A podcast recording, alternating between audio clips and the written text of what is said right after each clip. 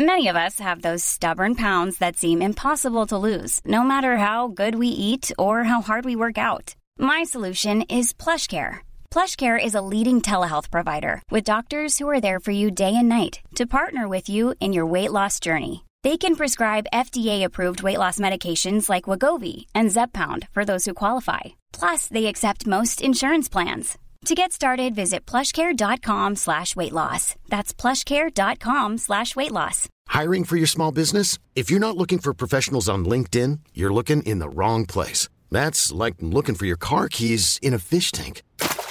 LinkedIn helps you hire professionals you can't find anywhere else, even those who aren't actively searching for a new job but might be open to the perfect role. In a given month, over 70% of LinkedIn users don't even visit other leading job sites. So start looking in the right place. With LinkedIn, you can hire professionals like a professional. Post your free job on linkedin.com slash achieve today.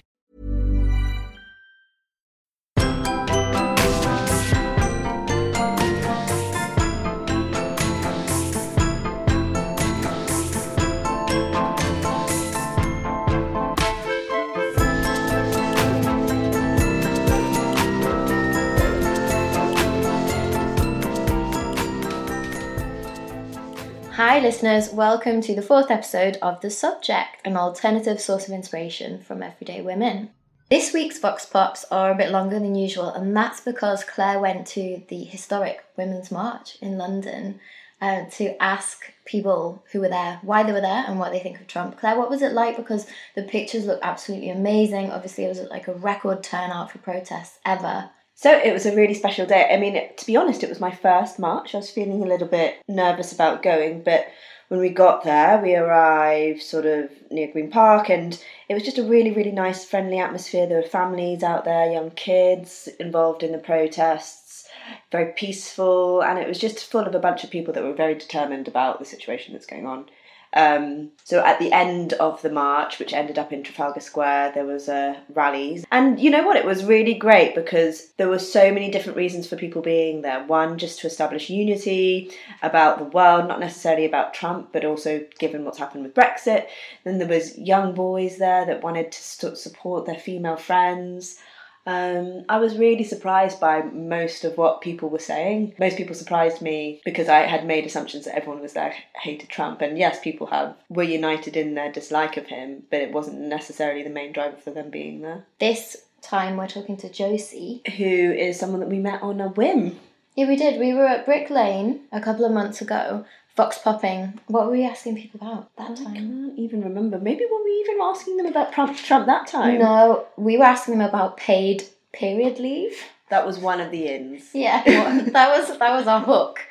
Really polarizing question on a Sunday morning. and we went. I remember we went to Rough Trade to get some photos taken, photo booth pictures.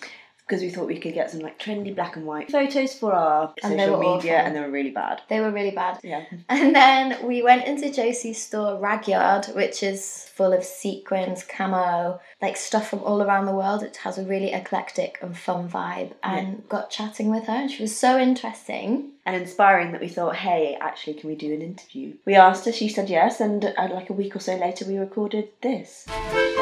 We're, we're rolling. This is an evening podcast, and we're in a very different setting to usual. We're not in Claire's airy, bright flat. We're in sort of a, A den. a, den of iniquity. we're in the confessionals booth at Pix, and we're here with Josephine Starsmore, who's a fashion entrepreneur and a designer, purveyor of all things vintage, sequined, and um, amazing.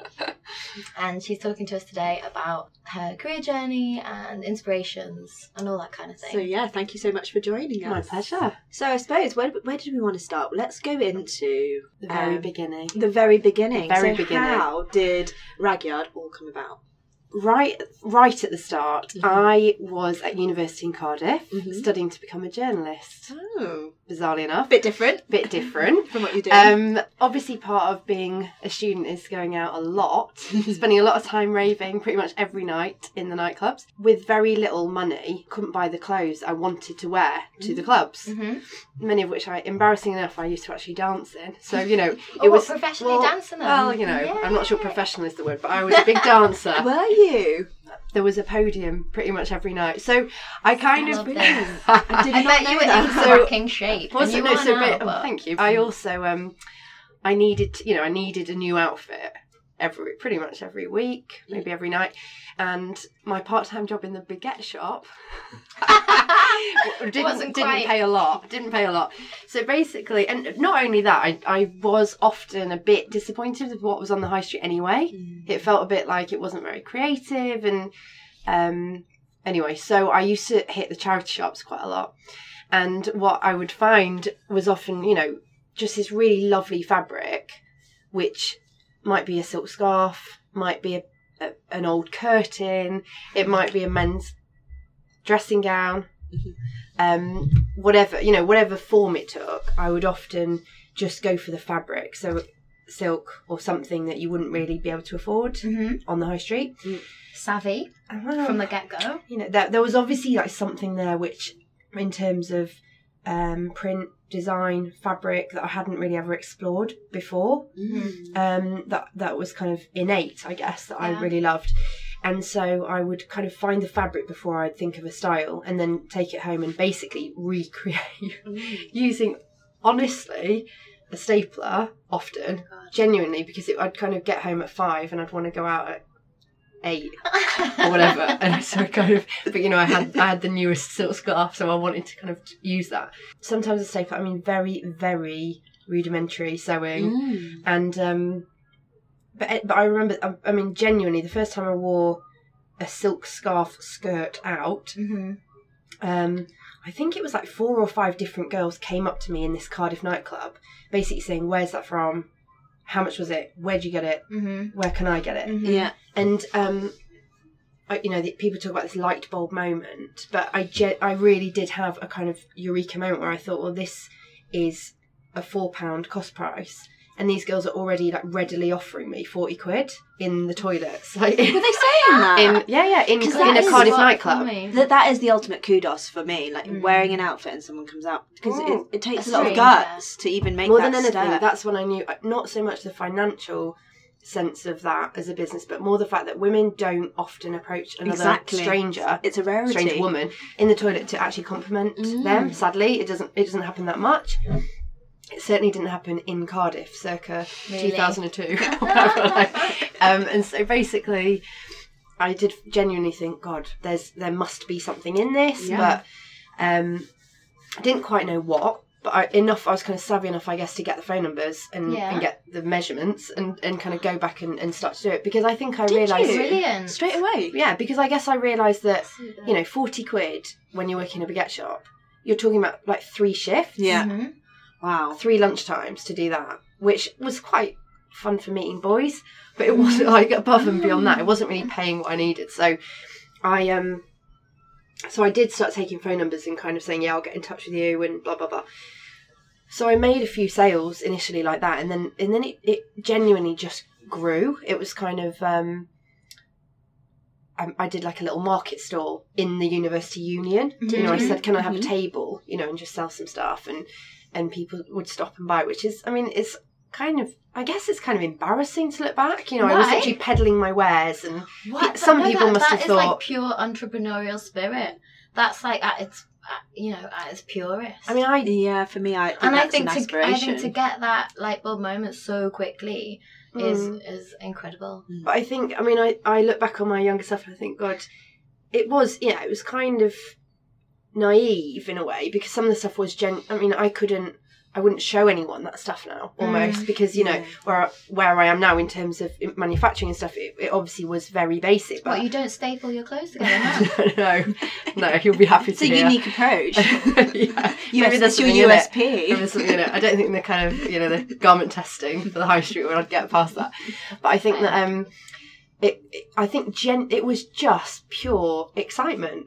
I mean, I was so excited that somebody would want to invest in something that I'd put together. Um, that's what drove it, hundred percent. So anyway, um, I continued with my degree. I graduated, and at that point, my parents who are not in any way entrepreneurial. They won't mind me saying that. They are very much academic Mhm. people, really. Um, that's been their path more really. They, you know, they said, well, you have some. This is a business. Did it have a name back then? yeah. It was it was originally called Boho, Love but it. but with a bow with a W, Boho. Okay. Like a hoe that wears bows. Exactly that. exactly that. Capital B, capital H. Loves it. Yep. Um, very like naughty. What is it? Naughties? No. Yeah, Yeah, yeah. very yeah, naughty. yeah. Very naughty. So um yeah, so basically um they they identified that it was it was a business. Um at that time, you know, people graduating my peer group from Cardiff were I mean mass exodus of Cardiff Mm. back to London. Mm-hmm. Any job, just get in get on the ladder. So my parents saying to me, "Oh, you've got something. Why don't you move back to Devon? You can have your old bedroom. We won't charge you, and you know you can start. You can concentrate on doing more of boho. You know, making more of these scarf things, and you know, selling them for this like thirty six pound markup. And um, Amazing. yeah. That in percent? well, it's it's a good. It's, I mean, that's Good a good margin. margin, I'd yeah. be I'd be retired now if I was still working on that margin. so basically, I you know I, I said okay, mm, you know, knowing there's like no like, like nightlife, it was a huge sacrifice. Mm-hmm. And how At the long did you do that for? So then I was at home for I think about eighteen months, Uh-huh. but essentially I would spend the week designing and making garments because they were like one offs. They all needed individual designing, and then I'd get a four a.m. train on a Friday to London with my market bags of Mhm. stock to London. Get the the morning commute in London across to Spitalfields, set up my stall, Yeah. and have a Spitalfields market stall. So get everything out and, and be there in the cold for the weekend. Um, and I, I did that probably for about six months. Um, had an amazing time. Like got my first real real like market experience and, Yeah. and you know trading experience and um, met some amazing characters. And then basically at the towards the end of the six months, um, Topshop send around scouts to have a look at what's new. Oh, okay. what kind of things are out there. And so um, they saw the stall and they said oh would you you know we're really interested in what you're doing and would you come in and show us some samples of what you can do?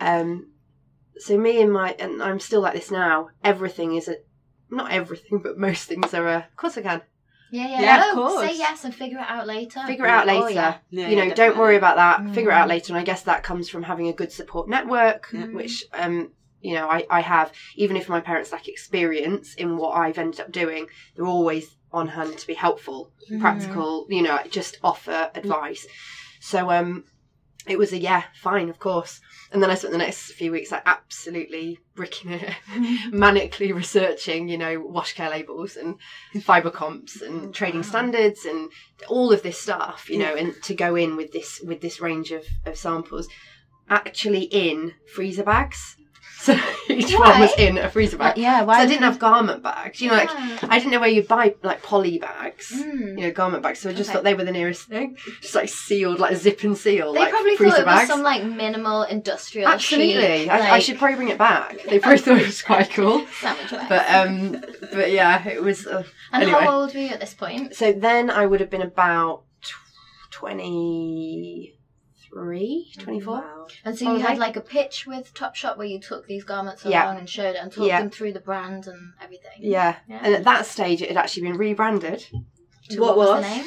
which was then called Where Are You Now by Josie. Where are you now? They It's like you. Justin Bieber. Where are you now? So, where are you now, Josie? By Where Are You Now? Josie. Josie. Kiss. Oh no! Oh, so it's like Where, Are You Now? Question mark. Josie. Josie. Kiss. Okay, right. I love it. quite a lot. Does it fit on the label there? quite a, yeah, quite a strange choice. But um, the idea was is that, or the swing tickets. I mean, I think I think I was actually quite ahead of my time. The swing tickets were like passports, and so basically Oh, it was that's like wicked. it was like where have these things come from? Oh, Like- we get where are you now? now. Like where are you now?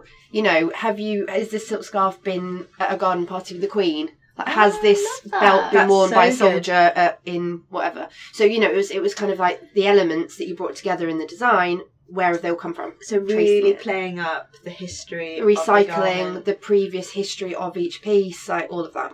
That's incredible. Yeah. Hmm. But it was that. it was very much because I wouldn't have known where to source actual new fabric or Mm. zips or you know, so it was more just necessity that the designs were very simple and the fabrics were sourced from charity shops and then later huge recycling rag yard depots, which I'd go and sort through for a day. Where are those? Are they list? Oh, they're all over. Really? They're all. I've actually just come back from a trip to the America's biggest vintage recycling centre, which was uh, unbelievable. So, at what point did you um, expand from stocking to Topshop with your label? Where are you now? So, um, to like traveling and doing Ragyard. so, um, so Topshop expanded the line to a few of their flagship stores. From that, I quick, quite quickly, I mean, four or five years into it, realised that really the one-off stuff wouldn't allow me to expand beyond a certain point. Mm-hmm. Because is that because it's quite a lot of input from you? or Huge. just- I mean, yeah. it was Lots everything. labour. Everything was one-off. So basically, where I tried to get people in to help, the handwriting would change with the mm. design. If they put that scarf with that, somehow it did look different and it, it mm-hmm. wasn't quite Yeah. the right thing. So then I realised I had to create a wholesale range. So basically, went about designing a wholesale range, which thankfully, I mean, was taken up by ASOS. The first kind of six pieces that I six piece range that I designed went into ASOS. I'm going to try and sorry, try and make this a bit shorter now. Went into ASOS and effect, effectively one dress sold out in a day. I was called in by the then head of buying, who I still work with now, which is really bizarre because obviously we've you know we've come a long way. Um, she said to me, you know, you need you need to get this. We want to order five thousand of these. Oh my god. So I had to approach my grandma for a loan, mm-hmm. on which she charged the interest in order for me to pay the factory to get the stock made, to get it delivered to ASOS, to, to then wait 30 days for the payment from ASOS, which allowed me to buy my flat. the money made in that order allowed me to put a deposit on my flat in London. And so basically, it was like, I mean, that's incredible. So That's that, that's how I then got to wholesale. So then I had a factory, then I knew how to basically make a garment properly. Mm-hmm. Um, fast forward a couple of years, and I would say I probably had a bit of a meltdown. I had it all got too much. I realised that this was like a one man band. It, it, my mum was working for me in Devon, sorting out the manufacturing down there. But Yeah. it got, I mean, it just got crazy, and I didn't really have the support or the knowledge. I was also living the life of a normal twenty odd year old in London, going out a lot. Mm-hmm. It all kind of came tumbling down a little bit. So you were all completely on your own this whole point, apart from the support that you had from your mum. My mum was actually employed by the company. the company. yeah. um, in Devon, I had like I had an assistant who'd go in and help my mum pack up all the goods, but basically it was me. Um, we had a little website. We had you know like the beginnings of e-com. Mm-hmm. Um, I had a Japanese agent. We'd sell in Japan, so it you know it was Did all you? learning. But I mean we it basically got too much, so I I decided that really I wanted a break and I wanted to kind of learn design because I hadn't ever really learnt it and I didn't really know about garment construction. I then basically got got freelance jobs as a designer with suppliers, learnt a bit more about the, the craft, and then set up N16 Vintage, which is my company, about four years ago. Mhm. Um, from that, we have launched Ragyard, which is our own brand. We have two stores now in London, Mm-hmm. and but the main part of our business to date has been um, supplying very similar. It's a similar ethos. We still upcycle vintage, and we create vintage-inspired product for the high street. So we do a lot with um, ASOS still. Um, Topshop, Urban Outfitters. We we supply them with this quite specialised niche, customised, reworked vintage product and we now have offices in North London. We've got upwards of 35 people now working for us. Um, we work with factories all over the UK, and um, it's now you know become a really quite a quite a major operation um, from that small beginning. yeah.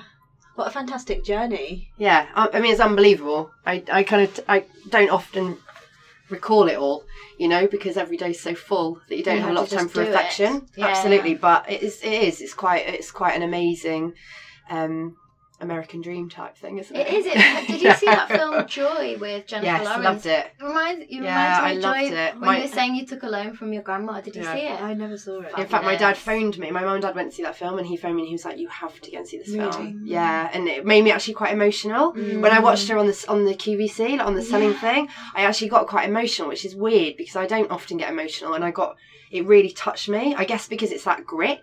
So what happens in that? What happens in that scene? She invents the magic mop. So the mop where you basically twist and and then she goes on QVC, which is a new thing in America. Yeah. And at first she kind of fails. and- Oh, I mean, I don't want to give it She away, bombs. but I mean, she's a histo- in in history. She's one of the most successful female entrepreneurs. She's just come up with so many products, like you know those velvety um, coat hangers.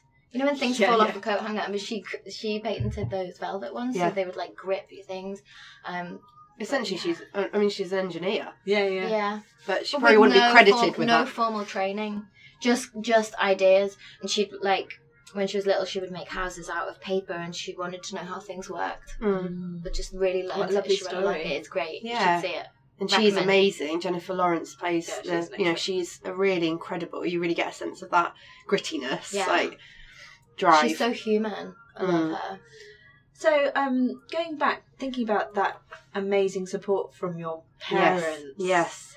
Um, even before university, can you tell us a bit about Yeah. your childhood and how that sort of affected maybe who you are today? Absolutely. I think. I mean, I'm not. I'm not a parent. I'm a step parent. So I don't. You know, I don't necessarily. Um, I haven't. I haven't got influ- I haven't got experience of the other way round. Yeah. But certainly.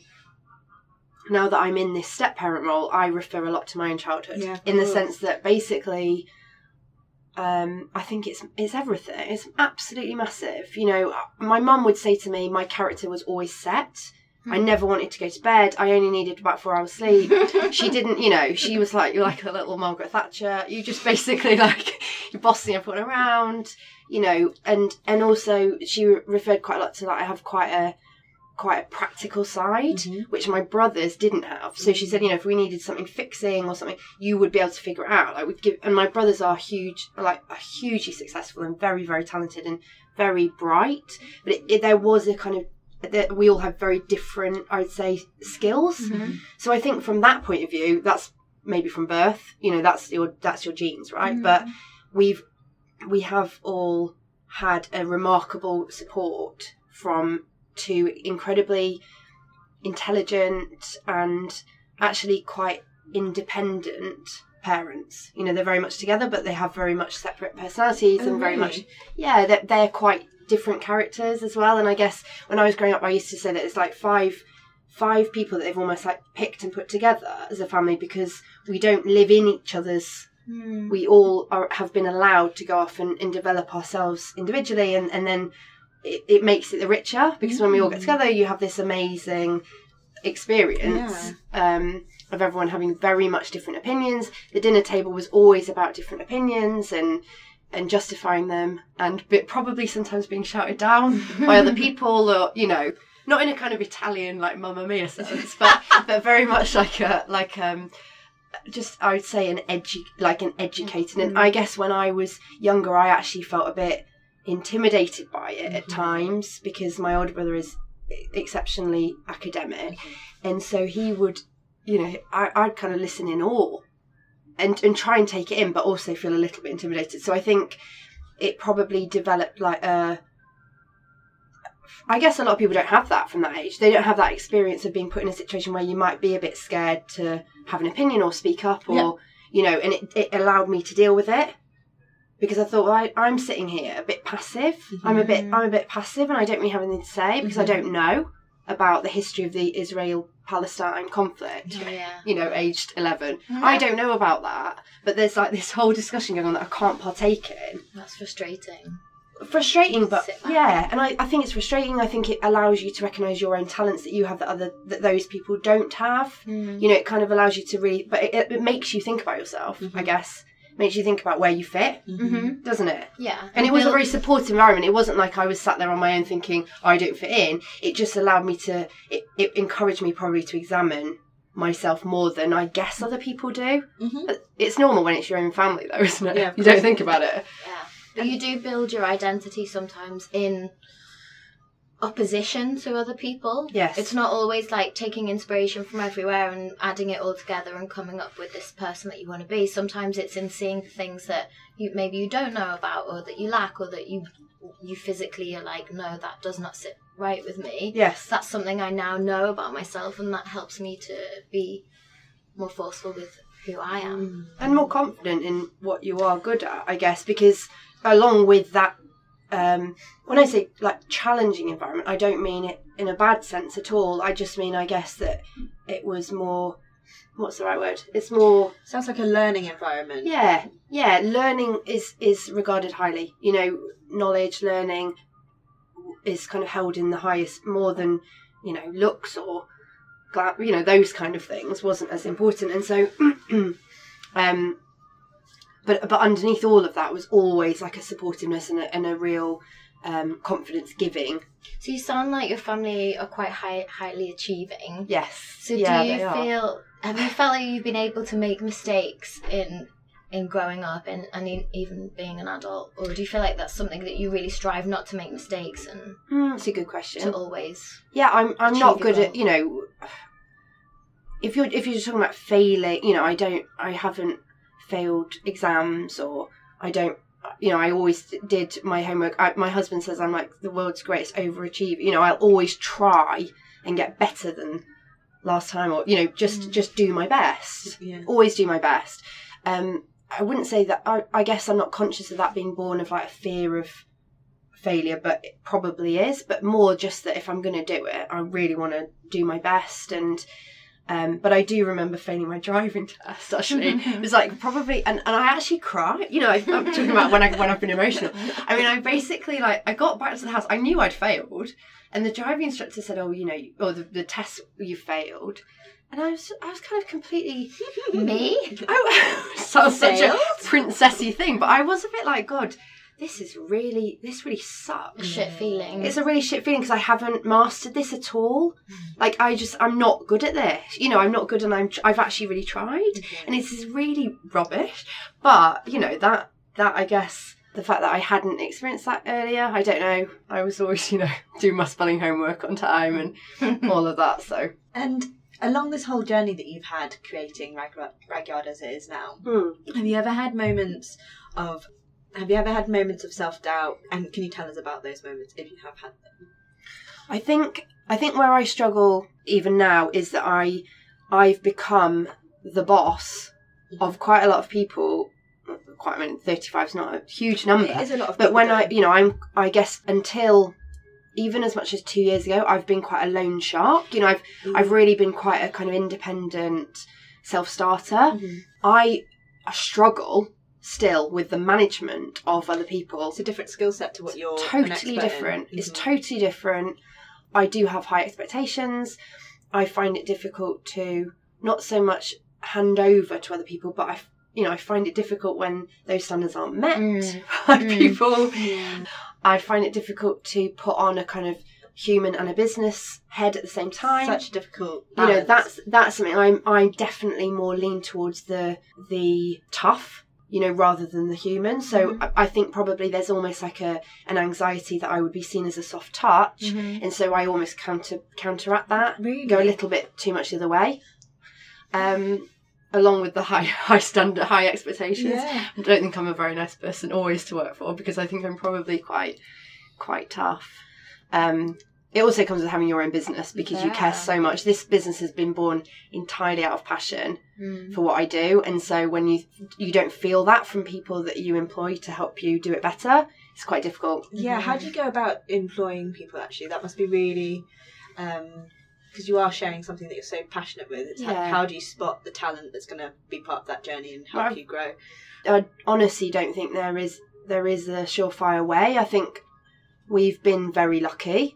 We've actually got some really incredible people, and because we've grown so quickly, you know, we've employed people at a point where the business looks so different from how it is now, Yeah. and those people have really come on the whole journey, Mhm. um, which which is a is something that's kind of an achievement in, its, in itself. But it's really, I mean, the whole interview thing is really weird because you you So can't. You can't ever know. Yeah, Some people know. are just excellent at interviewing and Mm-hmm. um, have quite a random skill set. I almost look for that in other people, which is, is has been good at the start when we were a small company trying to grow. But now we need to be more specific. People need to have more Right, you need specific skills and specialists, we need specialist people. Yeah. I'm not particularly good. You know, if it's somebody somebody in merchandising, Mm. because I'm not naturally a merchandiser, I find that quite difficult to recognise whether or not they'd be good. But that's why you know you bring in people who are good at recognising those things and are more in your management team, I guess. And is and your you trust them. company quite equally like male and female? I always think of fashion as quite a female. Yeah, it is. strong. It is a female. I mean, we have a management team of six and two thirds, so four are mm-hmm. women, and the company generally is is about seventy to eighty percent women. That's not necessarily intentional. That's just mm. been, you know, people that I think are have come forward at the right time and, and have shown their their skills to be what we need. But I enjoy working with women. You know, I do enjoy that. And I guess there is like a sense of nurturing. I think where I felt very lucky going back to the um, childhood and is that I have never really had that lack of self confidence, which sounds horrifically arrogant. No, I think it's so No, it important doesn't. for an I entrepreneur. don't, you know, and I and I don't think women need to apologise for being confident and being um, Bold, no, you know, being bold, being being confident and being is strict. it's actually like confidence is probably the key as well in business Such because key. it doesn't matter. Like looking back to that, you know, the the stall in the university, st- it doesn't really matter if everyone thought it was rubbish. Mm. I was confident in it.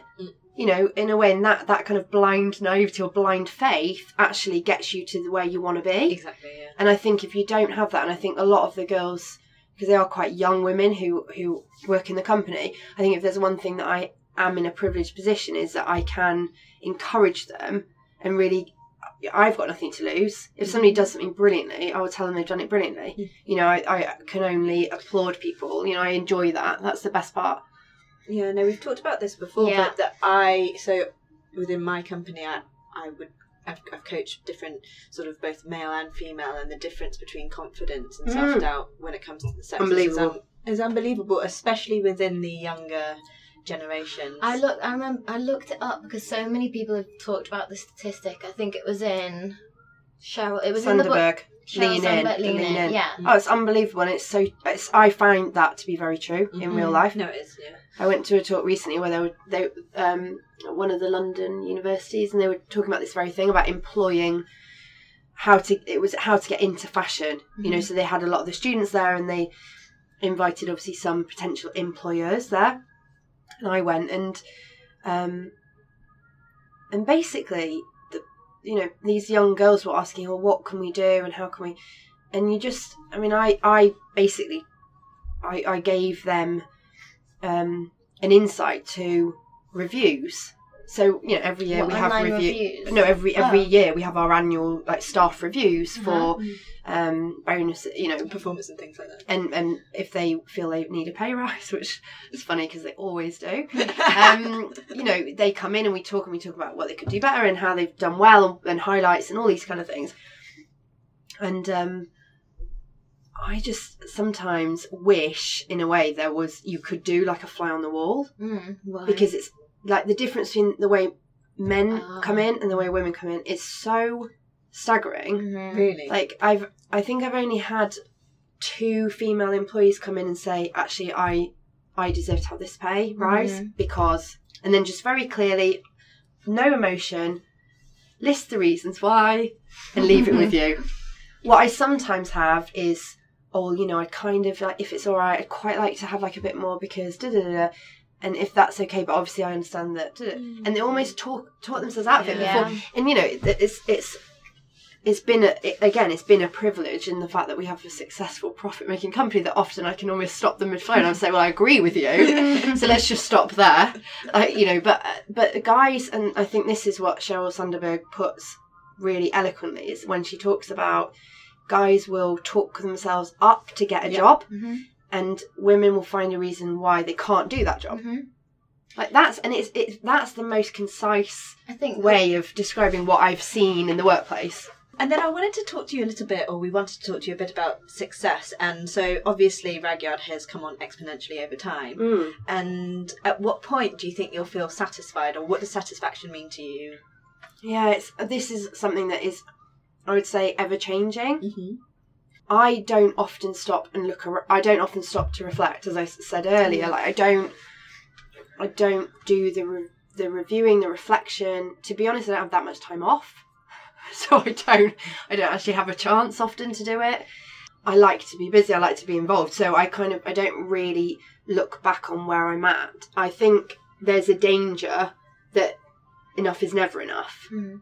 You know that you always want to keep going, and you know you have a lovely home, and then you want to improve that, or you want to go on a nicer holiday, or you want to, you know. So financial success is almost. I think there will come a time where there will come a time. There you go. But we need. I need to put in a target, I guess, and then once we get to that, then then the financial success is kind of taken care of, um, because every year that goes, we are growing and it's getting it's getting bigger, and obviously we have a, a business five year plan, but I don't know beyond that. Then there'll probably be a ten year plan, and then Yeah. there'll probably be a fifteen year plan, and if it's you're only like going to grow. mini Maggie Thatcher, then probably you're never going to feel satisfied. Like, Yeah, it's uh, but I don't like the thought that I'll never be. I know, and I generally in my day to day life, I would say I'm a very, I am very satisfied. Yeah, and there's a difference know. between person feeling personally fulfilled and professionally fulfilled. Yes. Yeah. There's some crossover, but There's, I mean, I would say probably running the business, running my own business now. There's a lot of crossover. mm, would you say you're a workaholic? Probably. Why? Um, for example, I mean, I, I got married last year and I've become stepmom to four kids. If that hadn't happened, my life now would be so different to how it is. Basically, I wouldn't take the weekend 100%. When I met my when I met my now husband, I probably worked at least one of the two days over the weekend. Um, what he has basically enforced is the fact that well, he's actually he's educated me with children. You can't be there and on and Yeah. on your email. You can't be mm-hmm. there and be designing. You're there or you're not there. And if if they're going to be a big part of your life, you're going to be a big part of their life. You have to be there every weekend for the whole weekend. Yeah, and there's it's also important to be in the moment. I think we we speak Absolutely. about mindfulness quite a bit, and having Absolutely. that fractured. It's so easy to try and be multitasking, but actually, it's turned into more of a like an ADHD where we actually can't focus on one thing, and then your experience of what you're trying to do is is just weakened and diluted because you're Absolutely. s- scrolling Instagram or tweeting. So Absolutely, hundred percent. I mean, I recognise that the attention, the attention span, and um, I mean, I I often say I have no patience. You know, I I am somebody who likes to move at a rapid rate, Mm. but I still want to appreciate the good times and and have that recognition of when things are good. yeah, You know, because otherwise you can. I think anyone can quickly lose their sense of satisfaction yeah. If you're always striving, but you know but generally going back to your question about success um i think i think being challenged and being fulfilled for me is a big thing. Mm. i do think that. I do think that that, that forms a big part of me feeling um successful. Mm. you know when i when i meet not as often as i would like because i'm probably working um when i do meet with friends or you know and they c- complain about their job or they don't you know they're not necessarily happy doing what they're doing i i do feel that's not part of my world. Yeah, you don't know what difficult that to is. identify with. yeah, and, and i you know and i do my job can be very stressful it can be very stressful and it's certainly very all consuming but i do enjoy what i do Yeah. you know, and I have made this little world for myself, which is something that is what I like to do. Mm. So as long as that continues, I think I'm very lucky. Yeah. Can I ask you, so, so like spoken about Sheryl Sandberg and, Yes. and Jennifer Lawrence and well, Enjoy. I can't remember what she's actually called that woman. But who are some of your terrible. like business inspirations or fashion icons? Who are some people that you love? Well, this is again, I, I, I mean, I don't think I'm very outward looking. I genuinely don't think I have like role models. I was talking about this actually with my husband the other night because he talks a lot about role model. You know, it's really important that these kids have these role models, and I, I said, but I don't really, I don't really get that. It's weird. It's I'm not really like a fan Mm. person. I don't really have like a an alignment with one thing. Mhm. You know, I don't really, I don't really feel that. I don't think I ever really have. Mhm. I've enjoyed different things, but I don't have like a role model per se. I admire, I guess, I admire anyone who is brave enough to go out there and do what they want to do and follow that, even though it means sacrifice or it might mean real hardship. That's what I would admire. But I don't really. My my parents actually going back to the the family um, environment. We we basically have this kind of weird blanket ban on the word like pride, like proud. My my my mum certainly, who is quite an amazing character. She doesn't really believe in to say she's proud Why? of somebody because for her it denotes it kind of denotes like a an element of being involved in the success. Okay. Does that make Yeah, does that make no, sense? yeah. So basically, like for her to say to me, "I'm They had really a stake in it. proud. I'm really Yeah, proud yeah, of yeah. you." Mm. She says, "Well, I can't. I mean, I don't. I haven't had anything to do with what you've done. You know, in a way, it's not my thing to be proud of. Mhm. It's basically it's your thing. I, I, you know, I think it's great, but there's this kind of like ban on on being proud of somebody, and I guess I've obviously grown up with that, and so I now don't use that word. You know, like I don't really use the word of being proud of myself or proud of this. I'm mm. just I'm happy. I enjoy it. I feel grateful. I'm humbled by the success. I, you know, I, I love every day. It's a challenge. You just work hard and you know try and make it better. But it's not, you know, there's not a reflection. There's not Well, a role there's a lot of that, like nowadays on Facebook and Instagram, like hashtag blessed, hashtag feeling proud, like hashtag little angel face, and I just think, Angel face. I haven't yeah, seen like that one. oh, Wow. blessed. I, I just Oh, think is that what that is? Yeah, I, I don't know. Like, don't. There's a lot of patting yourself on the back, and that's Yeah. fine. The, all the like motivational um, messages, it's fine. But I just think But I don't. I also wouldn't feel like It's a I bit would hollow. want people to. I wouldn't want people to look on read that way. You know, I wouldn't want. You know, I kind of. I find it quite. It's a bit cringe. Like, Well, have you? Like, I thought you have you been and given talks to students? Yeah, I um, have. Yeah, my university as well. They asked me back to talk to students, but I mean, I'm as I said, I'm quite practical. So Yeah. when people ask, you know, what should I do, or how should I, how you know, what advice would you give? It's kind of like to me, right there, you ne- don't necessarily have the entrepreneurial gene then. Mm. Because like if you're sitting in a room listening to somebody to say what should I be doing and you're not doing it, Mm. That's like true. genuinely I find that quite difficult because I kind of feel like um you you just naturally would be trying to do it. hmm You know, like in a way I didn't I didn't really that's my experience, but I get that that's one case in however many billion. But I just, you know, I think you you have that fire in your belly, and you think, well, if I want to sell a product, there's no point sitting and asking someone how to sell it. You have to first of all make it, Mm. or draw it, or you know, do it, and then you have to go and show people it. It's true. Yeah. It's Did kind of a logical- Apprentice this year. I always watch that. I mean, I do love that. do you? Genuinely, I do love The Apprentice. And um, and the guy that won this year was a real. I think he left school at sixteen. He was a plumber. Oh, He's yeah, he was very great. very Yes, practical. yes. Joseph, and he was up against this Yeah. American girl who Oh, had an MBA terrifying. from Yeah. NYU or something. yeah, yeah. And Va- he Vader? won. Velda? Yeah, yeah, and she came up with an app. And his was more about like subcontracting plumbing, Plumbing services. services. When he won it, he won the investment and the partnership, and yeah, he was super practical, had gone out and done it. And I think there is a problem with. I had a really good education and I went and did a degree, but I don't do anything related to my degree now. No. And um, people are going into into debt, getting these degrees, thinking it's going to be a golden ticket to a career Yeah. and to financial success, and it is Yeah. not. I think the most important thing is like an inner drive, and also spotting what you're good at and running with that. I don't think Yeah. there's any that there's any merit or there's much merit in like being a great all rounder. No. Like, a lot so a lot of the com- a lot of what I've taken from the conversation tonight was actually really interesting is that your maybe your outlook or belief system is um, believe in yourself and find out what you think and forget what everyone else thinks. yeah, absolutely. And yes, you can take lessons from other people, but at the end of the day, you're the only one who has the answers. Yeah, well, and I think, I think that you, you know, the biz. It's quite interesting what you just said because I think with that apprentice, you know, um, situation, really what came across, at least on screen, and I know these are hugely edited, but yeah. is that he has a passion for what he does.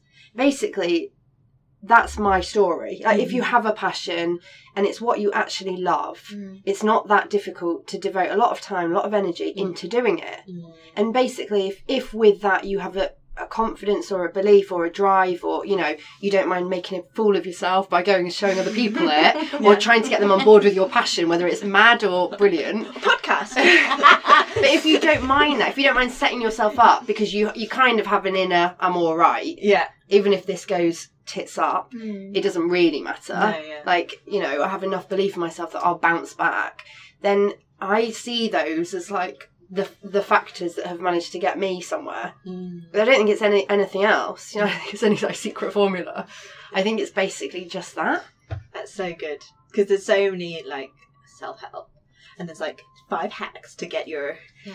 success and passion. But I think that's, and I, I think actually that's that's the one thing that has changed massively since I started is this whole there is such a pressure because of mm. social media and because of all of this, you know, you can if you if you tweet three times a day, it's going to destroy your business. If you tweet two times a day, it's going to be good for your business. If you use this hashtag, you're going to get this many likes. If you use that hashtag, it's so many conflicting and no, it's just noise. Yeah. It's mm. absolute noise. And if you just shut that out, I mean, I don't do Facebook, I don't have any.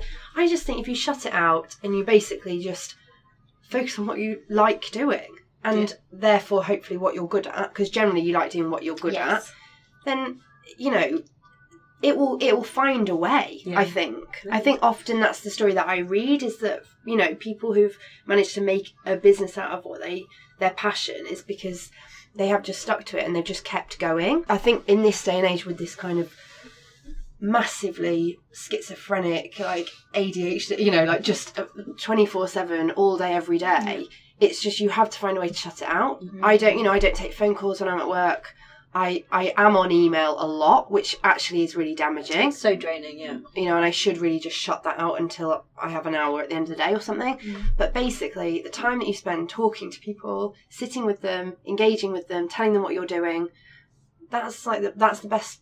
It's all you've really got, really. Yeah, Yeah, it's true. and it counts for. I think it counts for more now, probably even because so few people actually do do that. What the face to face thing? Yeah. Mm-hmm. You know, you go and visit. Like for me, I'll go and visit a factory. Mm.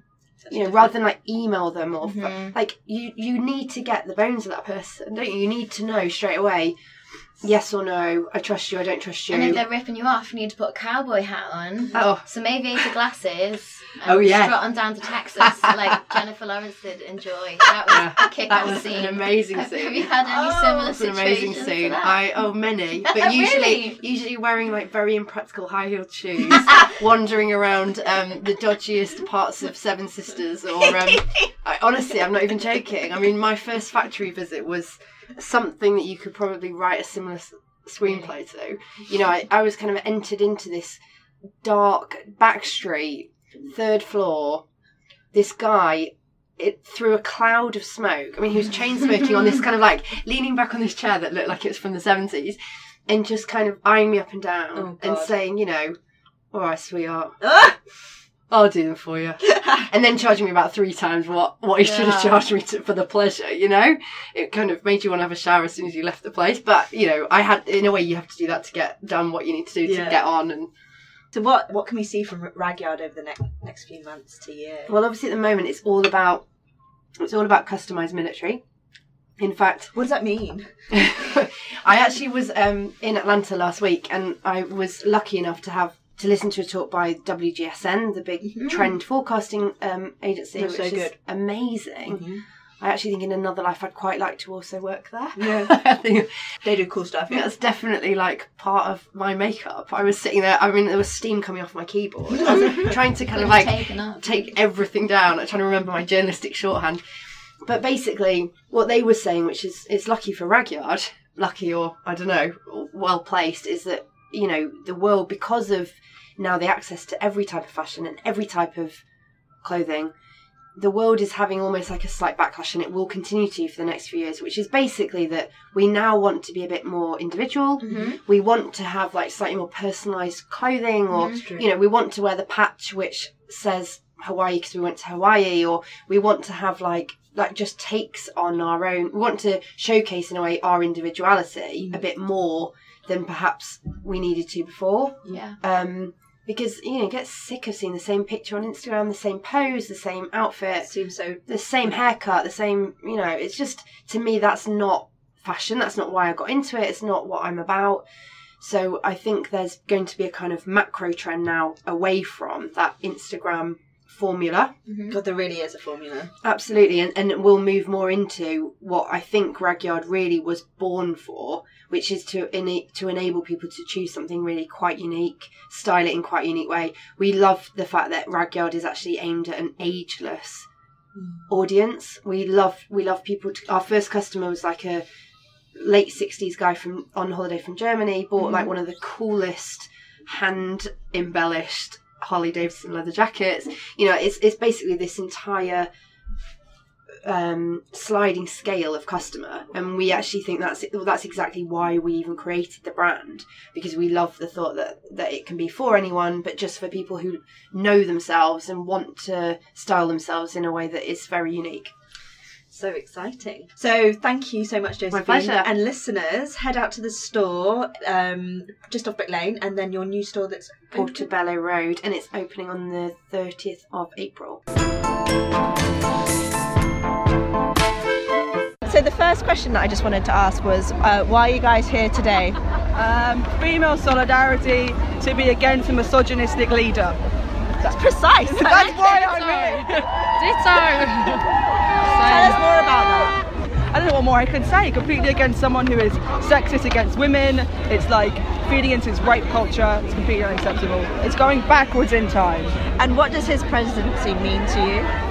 Oh, I guess it's the, the the things that he represents are absolutely disgusting, and it kind of makes it seem like okay for a lot of people to just let those things pass because the power is in his hands to be like you can do whatever you want. It's a negative but- energy. Yeah, completely negative, and the spreading symbolism is so strong, but it's the complete wrong symbolism. For like, I don't know, like saying that Rape culture. Yeah, rape culture, harassment of anyone. Completely is okay. dismissing the environment. Racism, fascism, Homophobia. every kind of ism ever. I'm Jeanette. Hi, Jeanette. And Emma. Hi, Emma. So why are you both here today? I'm here because I couldn't stay away.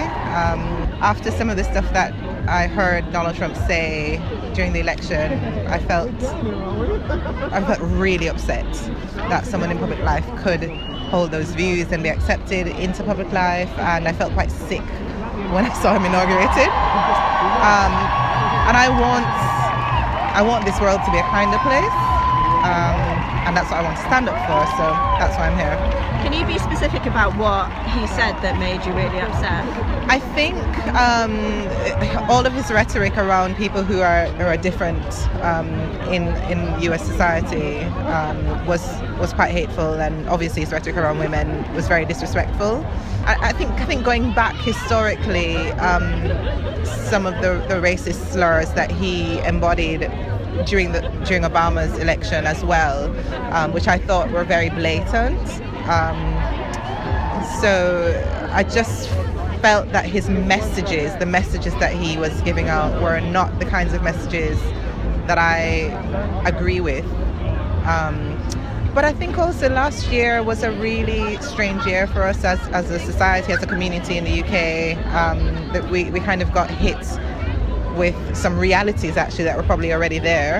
Um, that have made us realize that we're a divided society and I, do, I don't want that for myself or my children so yeah Great, thank you. Emma, what about you? I believe, like a lot of people here, in solidarity and equality, and that those are things that we should continually strive for together over time. And time always changes because people change is in and out. The aspect of some of the unexpected election results and other events last year was partly how headline driven things seem to be. Things seem to be turning around simplistic, overconfident statements seem to be the main thing that drove power. So having a simplistic, overconfident statement of huge amounts of women around the world are marching because they're so angry that equality is so threatened, not very succinct to that. So maybe something much shorter than that seemed actually a very good way to counter and push against what is turning into headline driven politics that is almost disregarding of content. So it doesn't matter what the headline is, if it's super simple, it gets media attention, disproportionate media attention. So there needs to be counteracts to that around solidarity that can also generate simplistic headlines that give other people courage, the people who haven't come out, the young women or women who are not sure about what their position is on some things, but that people gain confidence for each other and gift each other confidence. Okay, so what's your name? Uh, Sean. Hi, Sean. I just wanted to know why you're here today. Um, because um, I think women's rights aren't represented as much. Because um, there's not that many MPs who are actually women. It's mostly men, and like the whole point of parliament to me is supposed to represent the people, but it's not representing the people if it's just mostly white men and like the minorities. Like even women are classed kind of as a minority in parliament or in general because they're not represented as much. And then more specifically about Trump, what does Trump mean Um, to you? He's kind of he's very misogynistic and um, he has like a really simple-minded way, and he I don't think he qualifies to be president because if his views are only towards this kind of majority and he doesn't represent the minorities, there's some prejudice he has against them, he doesn't like um, qualify to be a leader of a country which was which really runs on minorities and what they do. Um, I just wanted to find out why you're all here today. Um, We're friends. Yeah. And we're talking about this, and we've been talking about our feelings since Brexit. Yep. Which won't go away. They keep it won't go away, and Trump just trumped it. And we just felt we wanted to join with you said it, people who uh, shared our, our views and just felt as though we weren't alone. I think we need to affirm the um, the feeling of tolerance and solidarity. I, th- I think uh, the far right is taking quite over quite a lot, and we just needed to be with people who felt like us and and actually appeal to the we were saying the better better nature in us, not the worst in us, the better nature in us. That's lovely. And I'm also here for my. I've got relatives in America. My sister-in-law's marching in Ventura. My niece is in Tucson marching. So it felt like I need to support them from here as well. And I'm marching. Uh, we're walking, over here for our children too. And grandchildren, We've got yeah. children and grandchildren especially. And what does the Trump presidency mean to you, if, if anything at all? It's very scary. I'm frightened, really. It means how how, how has it come about? How has it happened? I don't understand how it's happened. It's like everything that we believe in turned on its tail with him. Yeah. And that, I think that's why there is such a powerful feeling around today that we need to reaffirm our values, really. What's the most scary thing about Trump? Or what's the scariest thing about Trump? Taking us backwards and towards possible war. I mean, personally, I'm I'm sure we we've marched against war at Greenham um, and all, you know, all through this time. Then suddenly we find we're at an even more dangerous point than we have been for years. For me, I think it's this intolerance where we- we've been working towards creating a more inclusive, fairer society. He comes along and destroys that within a few sentences. And every big institution is threatened, I think. And everything, everything that, like you say, we believe in is threatened. Actually, I'm feeling more strongly about it now than I did before. No, it's a good thing, I think. Thank you so much. Make sure you subscribe to the subject through iTunes or Acast so you don't miss our last episode, which is with screenwriter Marnie Dickens. Marnie's amazingly talented. She started her career behind the scenes and the production side of things and then branched out into screenwriting. She was part of the writing team on every student's favourite Hollyoaks, and last year her debut drama 13 was aired on the BBC, which was amazing if anyone saw it. It's sort of a kidnap story with a twist. So make sure you tune in and listen to that. Super interesting. Thanks for listening, guys, and we'll see you next time. Bye.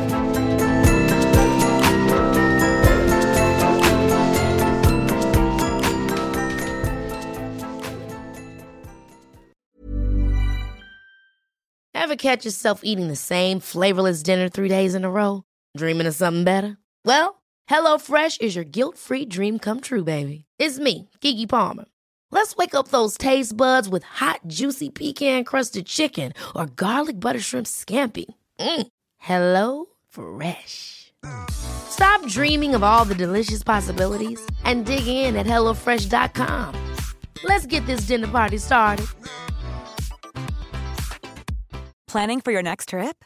Elevate your travel style with Quince. Quince has all the jet setting essentials you'll want for your next getaway, like European linen, premium luggage options, buttery soft Italian leather bags, and so much more. And is all priced at 50 to 80% less than similar brands. Plus, Quince only works with factories that use safe and ethical manufacturing practices.